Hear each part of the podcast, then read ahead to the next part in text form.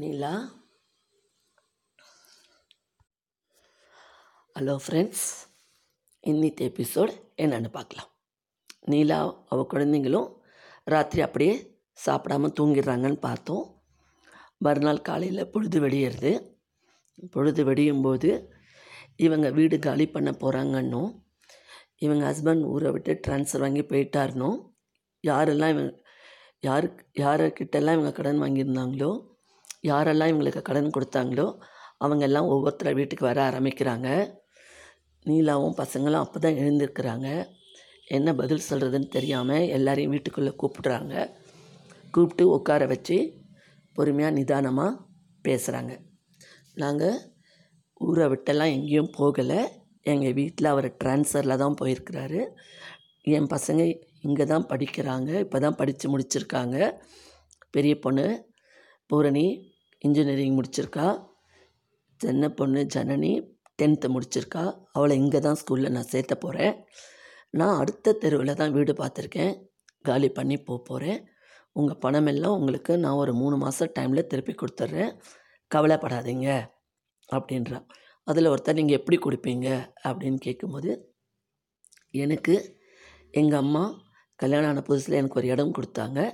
அந்த இடத்த விற்றுடுறேன் அந்த இடத்தையும் விற்றுட்டு ப்ளஸ் என் பொண்ணுக்கு இப்போ ப்ளேஸ்மெண்ட்டில் வேலை கிடச்சிருக்கு. அவளும் எனக்கு லோன் போட்டு கொடுப்பா. அது மட்டும் இல்லாமல் என் தம்பியும் தங்கியும் கொஞ்சம் உதவி செய்கிறேன்னு சொல்லியிருக்காங்க. எல்லாமே சேர்த்து எனக்கு ஒரு ரெண்டு மாதம் டைம் கொடுங்க. என் பொண்ணு வேலைக்கு போன உடனே லோன் கிடச்சிடாது நான் வந்து உண்மையை பேசுகிறேன் கொஞ்சம் டூலேருந்து டூ டூ த்ரீ மந்த்ஸ்க்குள்ளே எனக்கு எல்லா பணமும் கைக்கு வந்துடும். நானும் புரோக்கர் மூலமாக தான் இடத்த விற்க ஏற்பாடு செய்யணும். எல்லாத்தையும் ஏற்பாடு பண்ணிவிட்டு நான் உங்களுடைய ஃபோன் நம்பர் எல்லாம் வச்சுருக்கேன் கூப்பிட்றேன் வந்து உங்கள் பணத்தை கொடுத்துட்றேன். இப்போ யாரும் எனக்கு எந்த பிரச்சனையும் பண்ணாதீங்க அப்படின்னு ரெக்வஸ்ட்டாக பேசினதுக்கப்புறம் அவங்க யாரும் ஒன்றும் பேசலை. சரி இவங்க கொடுத்துருவாங்க ஊரை விட்டு போல் இங்கே தான் இருக்க போகிறாங்கன்னு அவங்க ஒவ்வொருத்தராக கிளம்பி போயிடுறாங்க. அப்போது அவங்க பெரிய பொண்ணு பூரணி கேட்குறா ஏம்மா உனக்கு அம்மா கொடுத்த இடத்த வித்துடுறேன்னு சொல்கிறியே அப்படின்னுட்டு. பரவாயில்ல. இந்த சமயத்தில் கஷ்டத்தில் நமக்கு அந்த இடம் எதுக்கு? நாளைக்கு நீங்கள்லாம் நிறைய சம்பாதிச்சிங்கன்னா நம்ம நல்லாவே இருக்கலாம். இப்போ எனக்கு அந்த பணம் முக்கியம் இல்லை அப் அந்த இடம் முக்கியம் இல்லை அதனால் விற்றுடலாம் மாமா கிட்ட சொல்லி புரோக்கர் மூலமாக ஏற்பாடு பண்ணி விற்றுருவோம் அப்படின்னு அவள் சொல்கிறாள் அப்போ பச பசங்கிட்ட சார் நான் வேலைக்கு போட்டோம்மா இன்றைக்கின்னு வேண்டாம்மா. நம்ம இந்த வீடெல்லாம் ஷிஃப்ட் பண்ணி புது வீட்டு போனதுக்கப்புறம் நீங்கள் வேலைக்கு போங்க. எங்களுக்கும் கொஞ்சம் பயமாக இருக்குது அப்படின்னு சொல்கிறதுனால சரின்னு சாமானெல்லாம் பேக் பண்ணுறதுக்கு ரெடி பண்ணி ஒவ்வொரு பே ஒவ்வொன்றா பேக் பண்ண ஆரம்பிக்கிறாங்க. இப்படி இங்கே இருக்கும்போது கோயம்புத்தூரில் கெஸ்ட் ஹவுஸில் இருக்கிற மூணு பேரும் பவானி வீட்டுக்கு ஃபோன் பண்ணி சார் நான் இன்றைக்கி ஆஃபீஸ்க்கு கிளம்புறேன். ஃபஸ்ட்டு டே ஜாயின் பண்ண போகிறேன் அப்படின்னு அவங்க ஹஸ்பண்ட் கிட்ட சொல்கிறா அவங்க ஹஸ்பண்ட் பார்த்து போயிட்டு வா அப்படின்றாரு. அவள் அத்தைக்கிட்ட கொடுத்து சொல்ல சொல்கிறா அத்தைக்கிட்ட ஃபோன் சொல்லி பிளெஸிங் வாங்கிக்கிறா.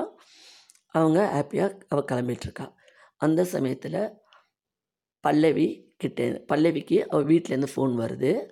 அவங்க பசங்க ஃபோன் பண்ணுறாங்க தியாவும் ரியாவும் அம்மா கிளம்பிட்டீங்களா? சாப்பிட்டீங்களான்னு? அவள் கேட்குறா நீங்கள் சாப்பிட்டீங்களா? அப்படின்னு. நாங்கள் சாப்பிட்லாமா இன்னும். நாங்கள் வந்து இப்போ தான் குளிச்சுட்டு வந்தோம். டிஃபன் சாப்பிட்ணும். பாட்டி வந்து எப்போவுமே வந்து எங்களை சிடு சிடு சிடுன்னு பேசிகிட்டே இருக்காங்க.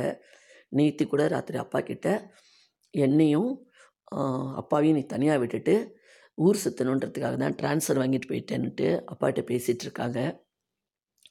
அப்பா அதுக்கு எந்த பதிலுமே பேசலாமா எனக்கு ரொம்ப வருத்தமாக இருந்தது. அப்பா நைட்டு சாப்பிட்டு வந்ததை நான் ரூமில் கேட்டேன். ஏன்ப்பா அம்மா பாட்டி இப்படி பேசுகிறாங்க நீங்கள் எதுவுமே பேசலைன்னு. அதுக்கு அப்பா சொல்கிறாரு நான் ஏதாவது பேசினா உங்கள் அம்மாவுக்கு சப்போர்ட் பண்ணுறேன்னு சொல்லி உங்களை தான் பழி வாங்குவாங்க. அதனால் கொஞ்சம் பொறுமையாக இருக்கேன்னு. அப்பா அவங்க அம்மா சொல்கிறாங்க பல்லவி சொல்கிறாங்க எப்போவுமே உங்கள் அப்பா இதே தான் என்றைக்கும் எனக்கு சப்போர்ட்டாக பேசவே மாட்டார். அப்படி இருக்கும்போது அந்த வருத்தம் எனக்கு தான் ரொம்ப இருக்குது அவர் என்றைக்கு எனக்கு சப்போர்ட் பண்ணி பேசியிருக்காரு. நீங்கள் அதெல்லாம் கவலைப்படாதீங்க. தைரியமாக இருங்க. இன்னும் ஒரு மாதத்தில் உனக்கு ரிசல்ட் வந்துடும் தங்க வந்து ப்ளஸ் ஒன் ப்ளஸ் ஒன் சேர்த்துடும் டென்த்து ரிசல்ட் வந்துடும் உங்கள் ரெண்டு பேரையும் இங்கே கூட்டிகிட்டு வந்து உன்னை எம்பிஏ சேர்த்து விட்டுறேன் கோயம்புத்தூரில்.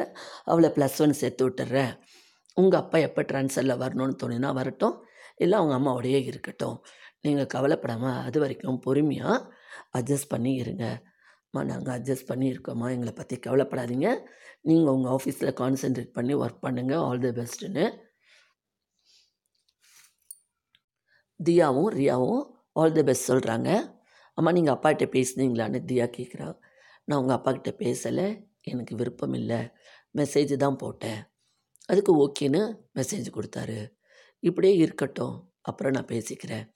நீங்கள் இங்கே வரத்துக்கு அவர் ஒன்றும் அப்ஜெக்ஷன் ரைஸ் பண்ண மாட்டார். கவலைப்படாதீங்க அப்படின்னு சரா இல்லைம்மா அப்பா ஒன்றும் சொல்ல மாட்டார்.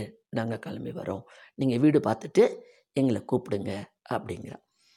இப்படி இருக்கும்போதே இவங்க ரெண்டு பேரும் பேசிட்டு பல்லவி வெளியில் வந்துடுறாங்க ஆஃபீஸ் கிளம்ப. அவங்களுக்கு ஆஃபீஸ் கார் வருது. பவானியும் வெளியே வராங்க. அப்போது சந்திரன் தன் வீட்டுக்கு ஃபோன் பண்ணுறாரு நான் ஆஃபீஸ் கிளம்புறேன்னு சொல்கிறதுக்காக ஆனால் அவர் ஃபோன் போடும்போது நீலாவும் அவள் குழந்தைங்களும் ஃபோன் எடுக்கலை. நீலாவுக்கு பயங்கர வருத்தம். எதுக்கு பேசணும்? அப்படின்னு சொல்லிட்டு ஃபோன் எடுக்காமல் அப்படியே அமைதியாக இருந்துட்டு தன் வேலையில் பேக்கிங்கில் மும்மரமாக இருக்காங்க. மீண்டும் அடுத்த வாரம் சந்திப்போம். அதுவரை உங்களுக்கு இந்த கதை பிடித்திருந்ததா ஷேர் பண்ணுங்கள் லைக் பண்ணுங்கள் சப்ஸ்கிரைப் பண்ணுங்கள் பக்கத்தில் இருக்கிற பெல் ஐக்கானை ப்ரெஸ் பண்ணுங்கள் மீண்டும் திங்கக்கிழமை புதிய ஒரு எபிசோடுடன் சந்திக்கிறேன்.